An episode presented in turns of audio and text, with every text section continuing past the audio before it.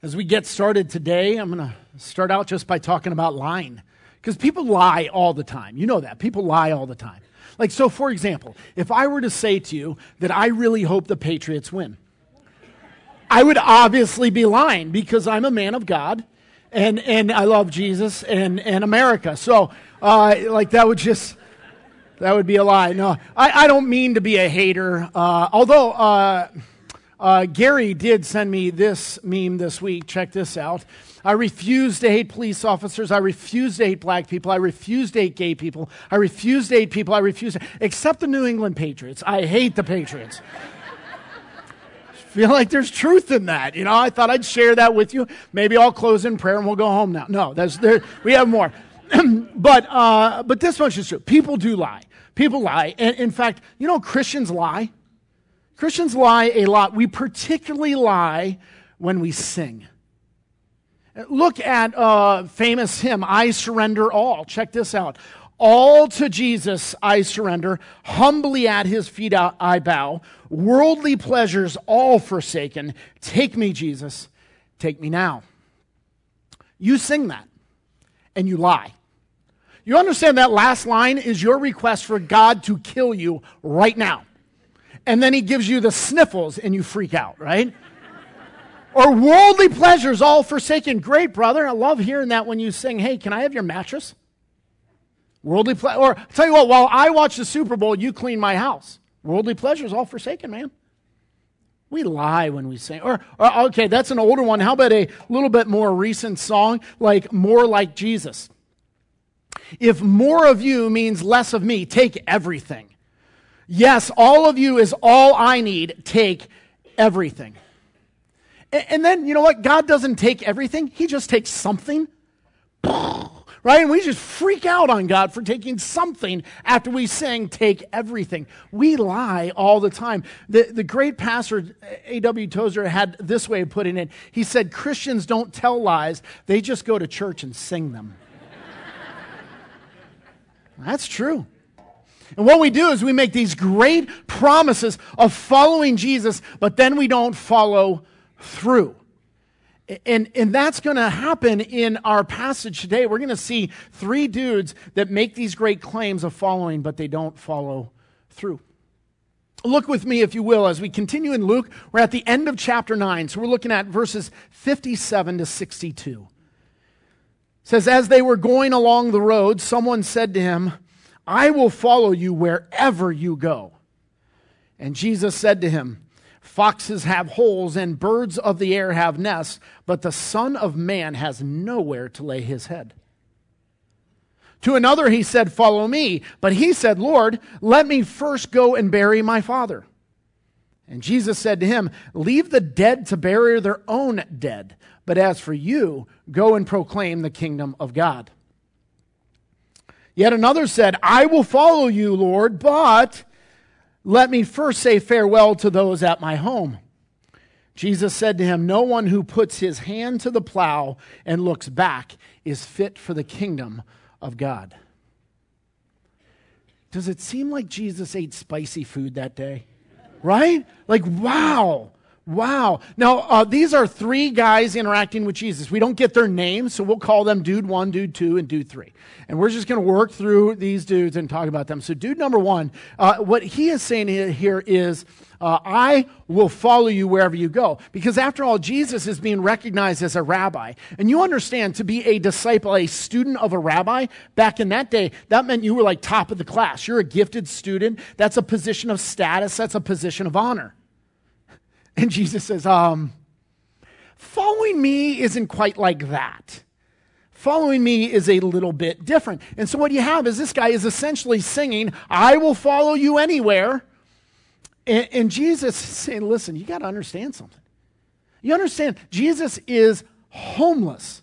He's a wandering rabbi. He serves in the posture of the lowliest of all servants.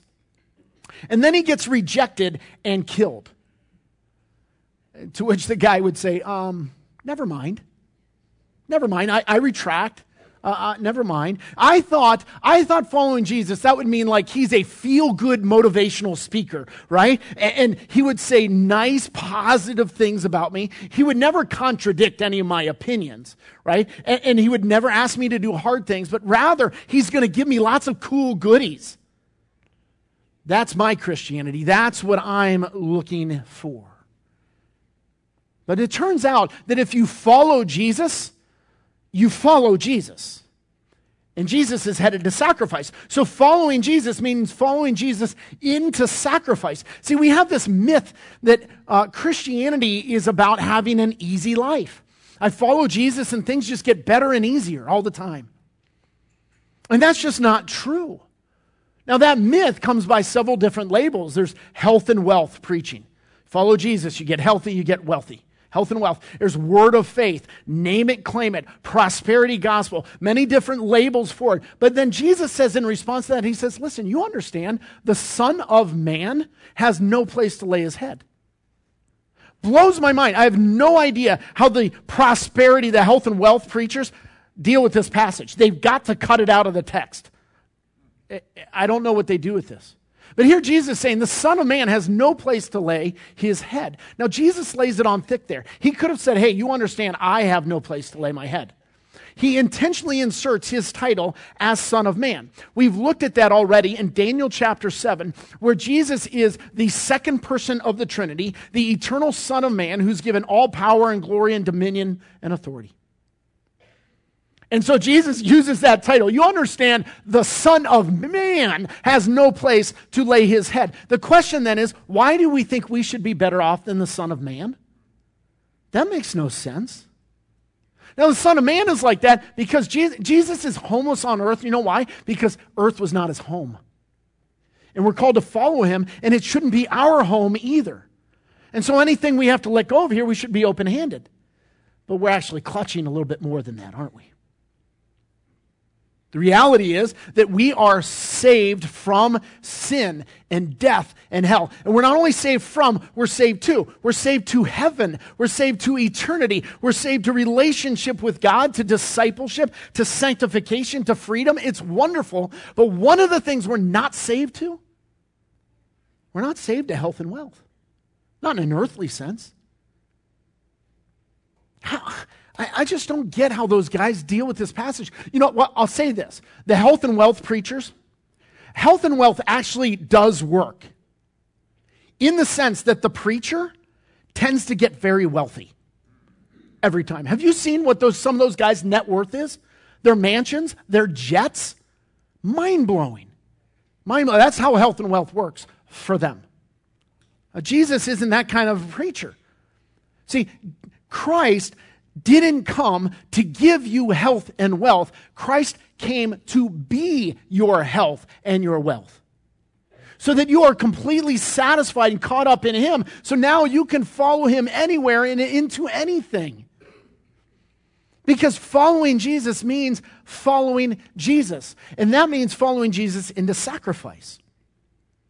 Now, we want a Christianity that is all comfort and convenience.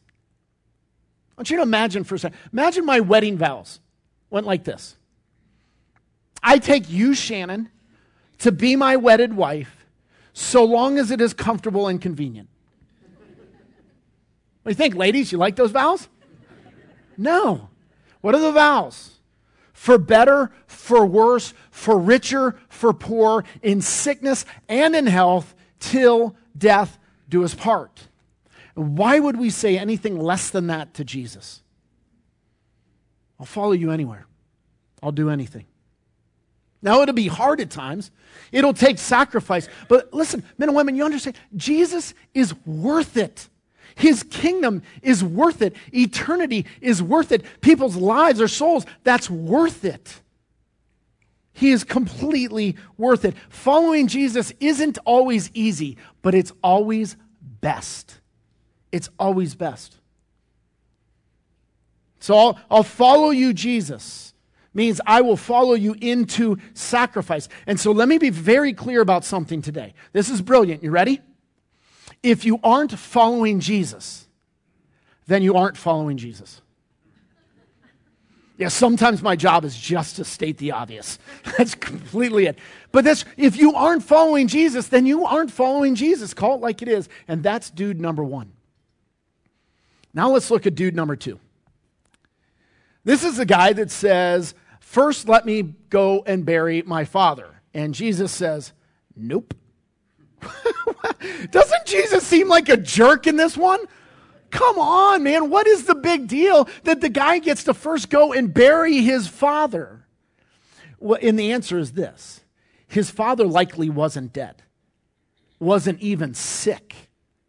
Okay? Listen, if this guy's father, Jews tend to bury on the same day. You die that day, they bury you that day. So if his father was dead, this guy would be A, in mourning, but B, he'd be planning.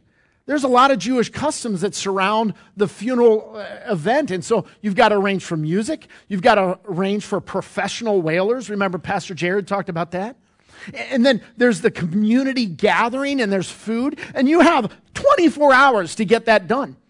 This guy is not, if his, it's not in between his dad dying and being buried, he wouldn't be out talking to some wandering rabbi talking about following him. Okay? So his dad is not dead. What's going on here is this reflects the Jewish cultural custom, flows from the Ten Commandments. You should honor your father and mother, right? And so, but, but they took that into you have to get your mom and dad's approval for everything. As well, you take care of your mom and dad in their old age. When they die, you're there to bury them, but it's okay. There is a payoff. It's called inheritance. And you're going to get a big check down the road, okay? Now, this guy's dad is likely not dead. He's likely not even sick. He is saying, Jesus, I will follow you decades from now after my dad is dead. And the reason I'll do that is because my, my parents are good, devout Jews. And, and they uh, do not approve of me leaving to follow around with this wandering rabbi guy. In fact, the Sadducees and the Pharisees, they don't like you. They're not giving their approval. So my parents don't approve of you either. And if I go with you, Jesus, I will lose face. I will lose honor. I will lose friends. And worst of all, I'll lose my inheritance. And so, Jesus, tell you what, someday in the future, when my dad dies, I will bury him I will then get my inheritance and then I'll follow you. Because I want to follow you when I'm safe and secure, not when there's sacrifice on the table. And we say this, don't we? We say this to Jesus oh, Jesus, I'll follow you later. Right now, I'm young and I want to run wild, but I'll follow you like someday when I'm retired and have no energy left to do anything else right? So I'll follow you someday when I'm old. Or Jesus, listen, my, my friends and my family, they won't approve like uh, of me being a Jesus freak. Do we have some version of following you, Jesus, that we can keep it on the down low? Where people just don't have to know about that? Or, or, what about, listen, Jesus, I want to be financially secure. Let me get set my career. Let me get my nest egg going, and then, then I'll follow you. But not now now would involve sacrifice. So we need to wait till later. That's what's going on in the heart, and Jesus sees right through it. Listen, if you're saying, Jesus, I'll follow you later, it is likely you'll never follow him later. If you won't follow him now, you probably won't follow him later because you never get to later. You only get a series of nows in which you say, I'll follow you later. And you always kick the can down the road. It's the same heart. And you, you might be fooling yourself, but you sure are not fooling Jesus. And I don't want you to fool yourself. I want you to know the reality. And so, what Jesus says to this guy, he says, Listen, let the dead bury, bury their own dead. But as for you, go proclaim the kingdom of God. Wait, what, Jesus? What now? Now I have to go start telling people about you? Oh, certainly there's a version of following you that does not involve that. Telling people about you, man, now I'll really be a Jesus freak. And what Jesus is saying there is listen, let the dead bury their own dead. Let the spiritually dead, those are non Christians, let them do the good works of this world that, that anyone can do. Let them bury the dead bodies. That's a good thing. Let them do that. But as for you, you who are alive in Christ, you who are a Christian, you go proclaim the kingdom of God. Why? Because there is only one good work on this earth that only Christians can do, and it's proclaim the gospel. And that should be our primary task as followers, as disciples of Jesus Christ. We've got to go do that. Let the dead bury the dead, but as for you, go proclaim the kingdom of God. Now, granted, sometimes uh, a good work, a deed works with the word of God. Sometimes they flow together. So when I do a funeral, as a pastor, I'm burying the dead, but I'm also proclaiming the word of God. It's also one of the, only two times when I wear a suit, right? Some of you have figured this out. Like, I actually do have a suit. Listen, when I became a pastor, I had a conversation with a guy that was uh, thinking about hiring me, and I said, listen, can I wear jeans to preach? Because that would have been a deal killer for me, right? I wear jeans. Uh, that's just, I live in jeans. The, I wear a suit only when there are weddings or funerals. And you people see me at those, and you're so funny. Well, look at you. You clean up nice. Yes, I have a suit. No, I don't want to be wearing it right now. Weddings and funerals. I prefer to do weddings. They're a happier occasion.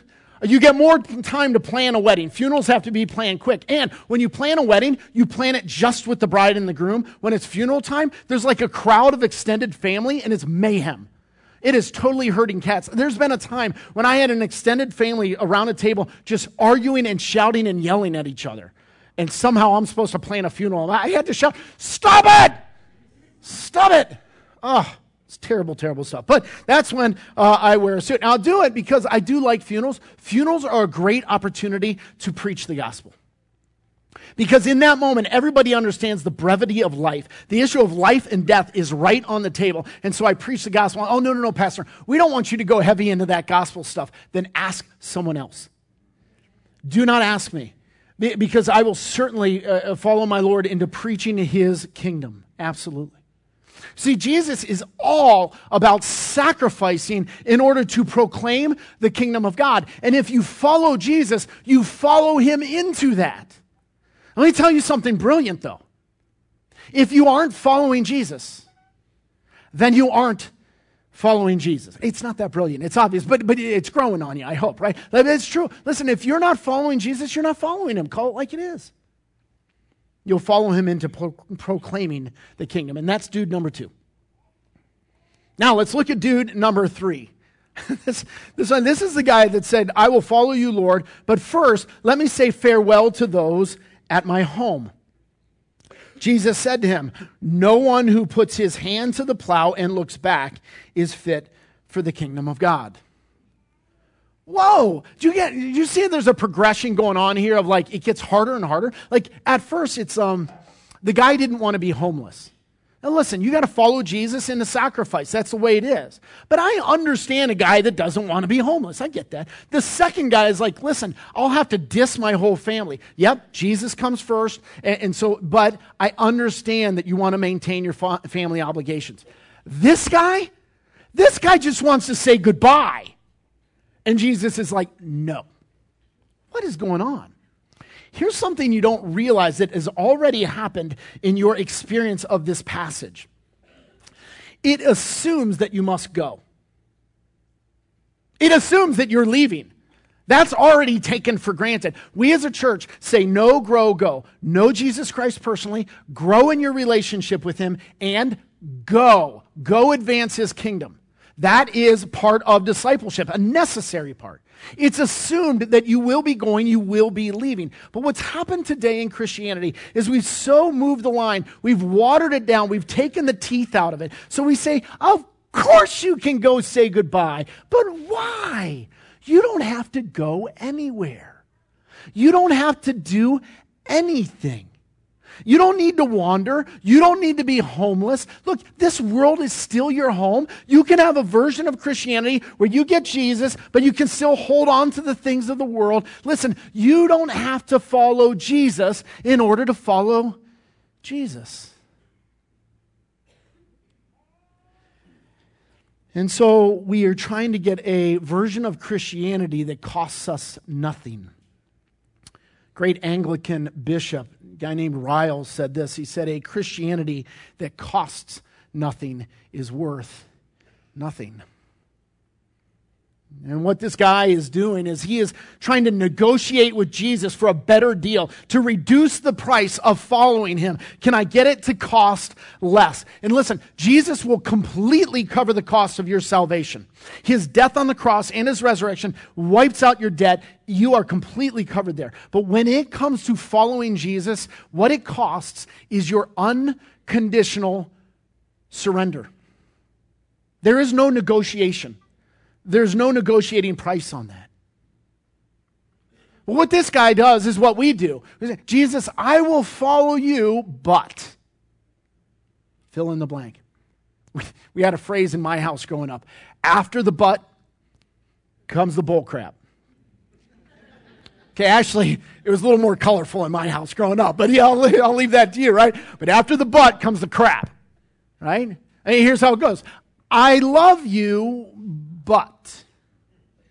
I, I, I would marry you, but. I would maintain my covenant of marriage. I would not divorce you, but. See, after the but comes the. I can, I, I can tell some of you grew up in my house, right? I, I get it, I get it, right? We say that, Jesus, I will follow you, but fill in the blank. What is it that you're holding on to? What is it you're trying to negotiate? Listen, following Jesus isn't a negotiation process. It's not the way it works.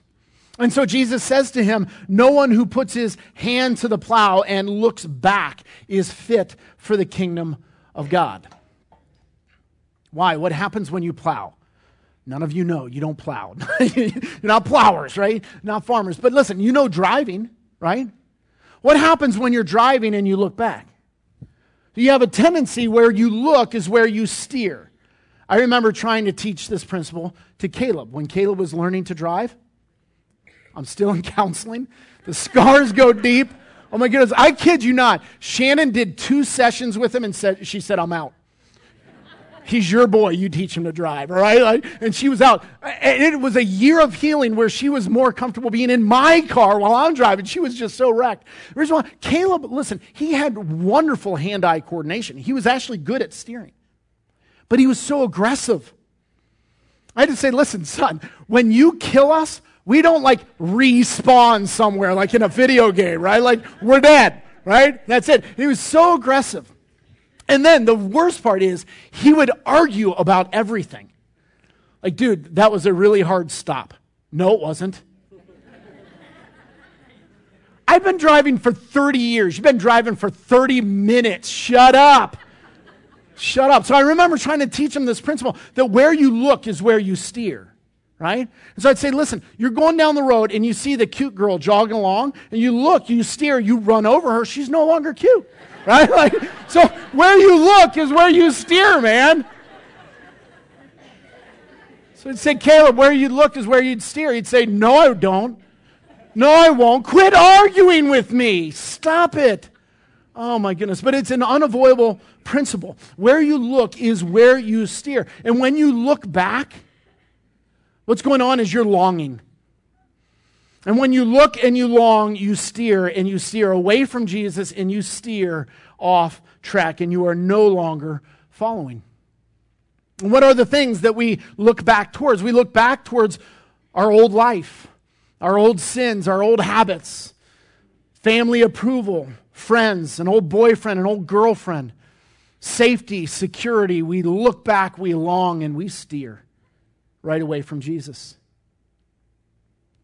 And Hebrews 12 says it well. It says that we're to, called to run a race fixing our eyes on Jesus. That means while we follow Jesus, we look right at Jesus. We fix our eyes on him and we follow him. We don't look away. Because when we look away, we steer away.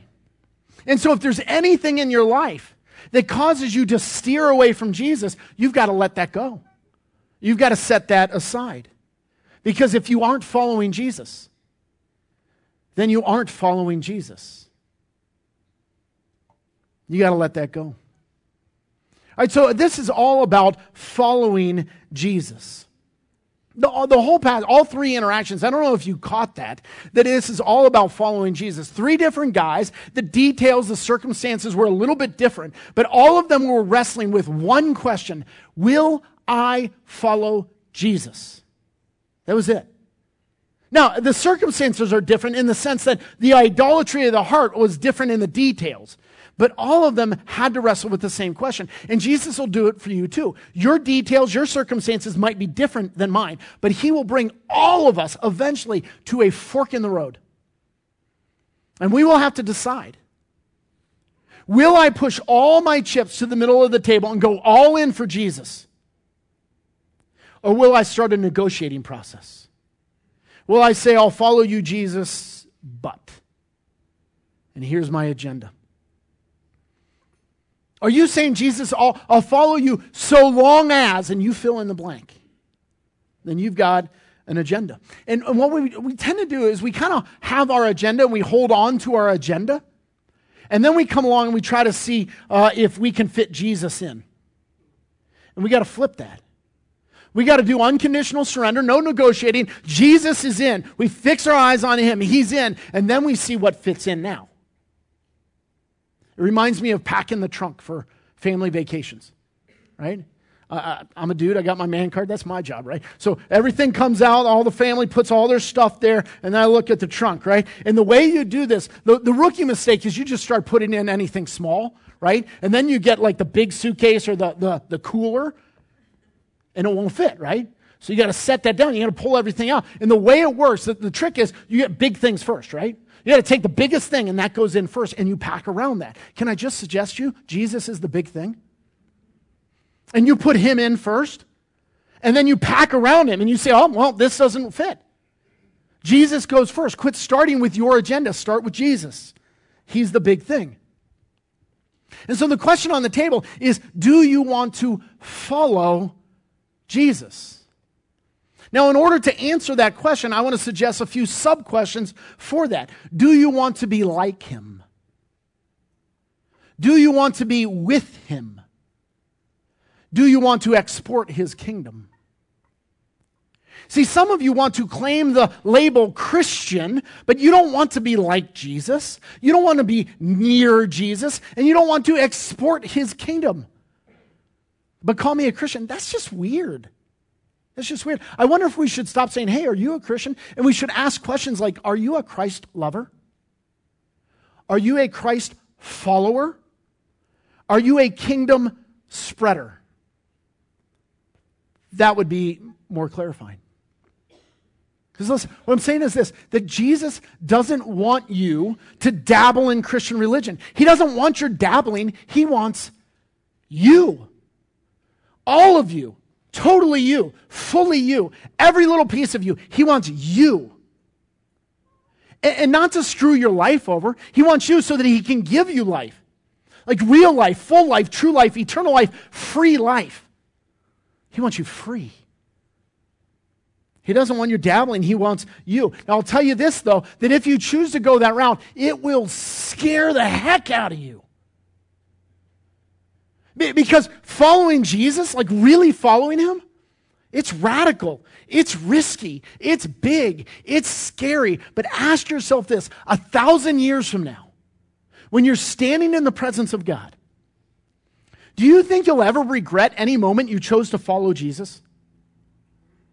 Won't you instead regret every moment you looked away and steered away? Tried to negotiate, tried to reduce the cost that you didn't follow him. I think we will regret those moments. So, how do you live that out in 2019? I want, you, I want you to do an exercise this week. I want you this week to think of some great kingdom work, some great kingdom goal that is huge and scary and so way beyond you, and then I want you to follow Jesus right into it. I want you to push your chips in the middle of the table and say, okay, let's go, Lord. I'll follow you there. And do it. Swing for the fences. It'll be scary and thrilling at the same time. Go for it. Now, the interesting thing, by the way, about this passage, did you notice that Luke wrote, cliffhangers? We don't know how it turned out for any of those three guys. Any one of them, all of them could have followed. Any one or all could have not. We don't know how it ended. I think Luke did that to write us in because we don't know how our stories end yet. I know we're all sitting in a church right now, but let's be honest. It won't end well for everybody. Some of you will die following Jesus, swinging for the fences. Awesome. Some of you will flame out before you get there. It kills my heart as a pastor. I see it happen time to time. I hate it. But some of you won't end well. And so, what I want to do is, I want to give an opportunity today that you get to make a choice. I want you to choose and say, I have decided to follow Jesus. It's one of my favorite songs. I have decided to follow Jesus. And I, we're not going to sing the song because I don't want to force you to lie. Right? Uh, but instead, we're going to watch a video about that song. It's one of my favorite videos. I showed it about two years ago, but it's so relevant to today's passage. We'll look at it again. But we won't sing it. But here's how it's going to work I want you to sit right there and I want you to watch this video. And if at some point during that video, you feel the Holy Spirit stirring your heart and calling you, I want you to go ahead and stand because you will be in that moment. You stand, you stay standing, you stay right where you are, but you will be saying, I have decided to follow Jesus. If you don't get led, you stay seated. You're fine with us. We love you. Don't worry about it. But if God leaves you, you stand. Enjoy watching this.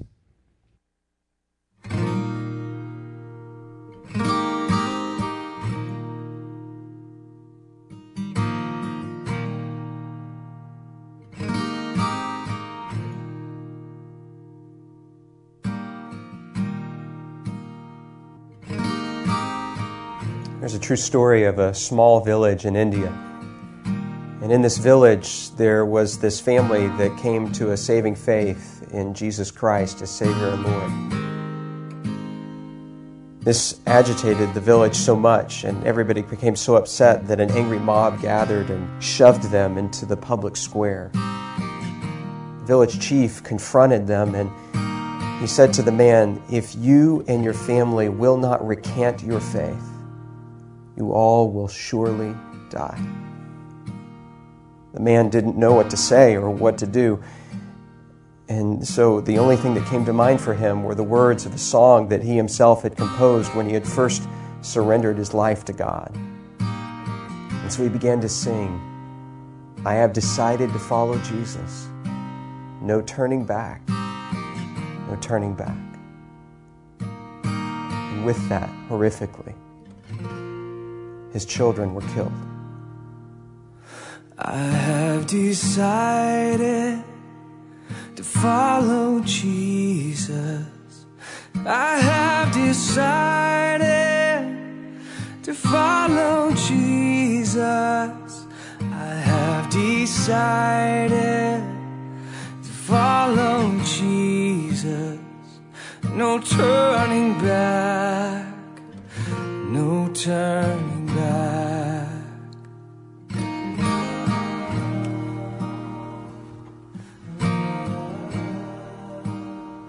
He was given another chance, this time with his wife's life on the line. And yet he continued to sing Though none go with me, still I will follow. No turning back, no turning back. Though none go with me, still I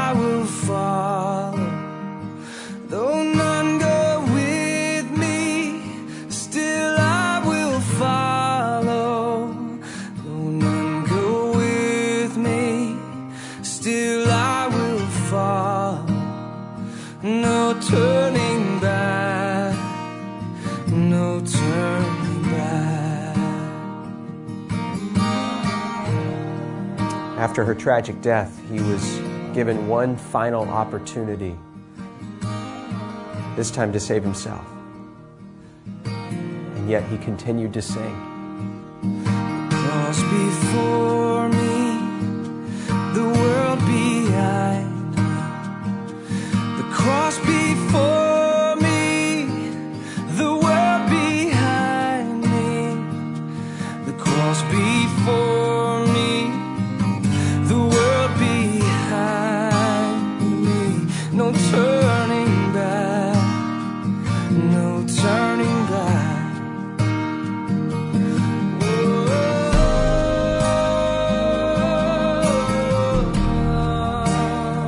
Even though that man and his family died on that day, something remarkable happened. A seed was planted in the heart of that village chief, a seed that began to grow over time, and eventually he called the community together in that very same neighborhood, in that very same square. And he renounced his former faith and declared his allegiance to Jesus Christ.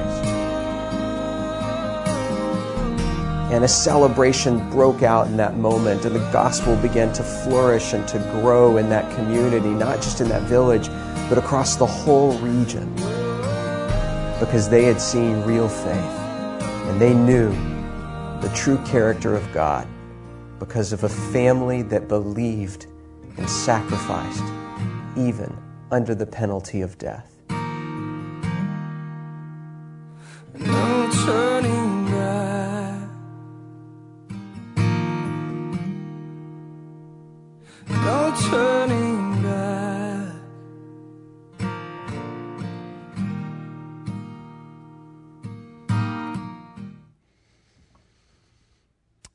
follow Jesus just like that.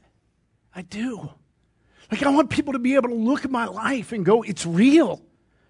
Instead of look at my life and go, huh, maybe. I mean, you think about it, what, what that family did was just crazy. It's just, it, listen, if Jesus is not exactly who he claimed to, de- to be, what that family did is senseless. But if, if Jesus is exactly who he claimed to be, that's the only thing that makes sense. And you think about it right now, this is reality. That family is in heaven with our Lord. Do you think they regret a moment of it? No way. And someday I want to be standing right alongside them, having really followed my Lord. Because listen, if you aren't following Jesus, you aren't following Jesus. I want to lay aside all my conditions and my negotiating and say, all right, unconditional surrender. I'll follow you, Lord. I'll follow you. In fact, I want to pray for that. Would you, uh, everybody, stand together if you will, and let's pray. Father, I, I come to you for those who didn't stand. I pray you put their hearts at ease because we love them. You love them. You're working in their life, and I'm so glad they're here. For all of us, though, Lord, I pray that you would put some vision in front of us, some big kingdom work that scares the heck out of us. We would say, okay, Lord, we will follow you into that. Let's go. Teach us to follow, Lord. Please teach us to follow. And I pray for that in Christ's name. Amen.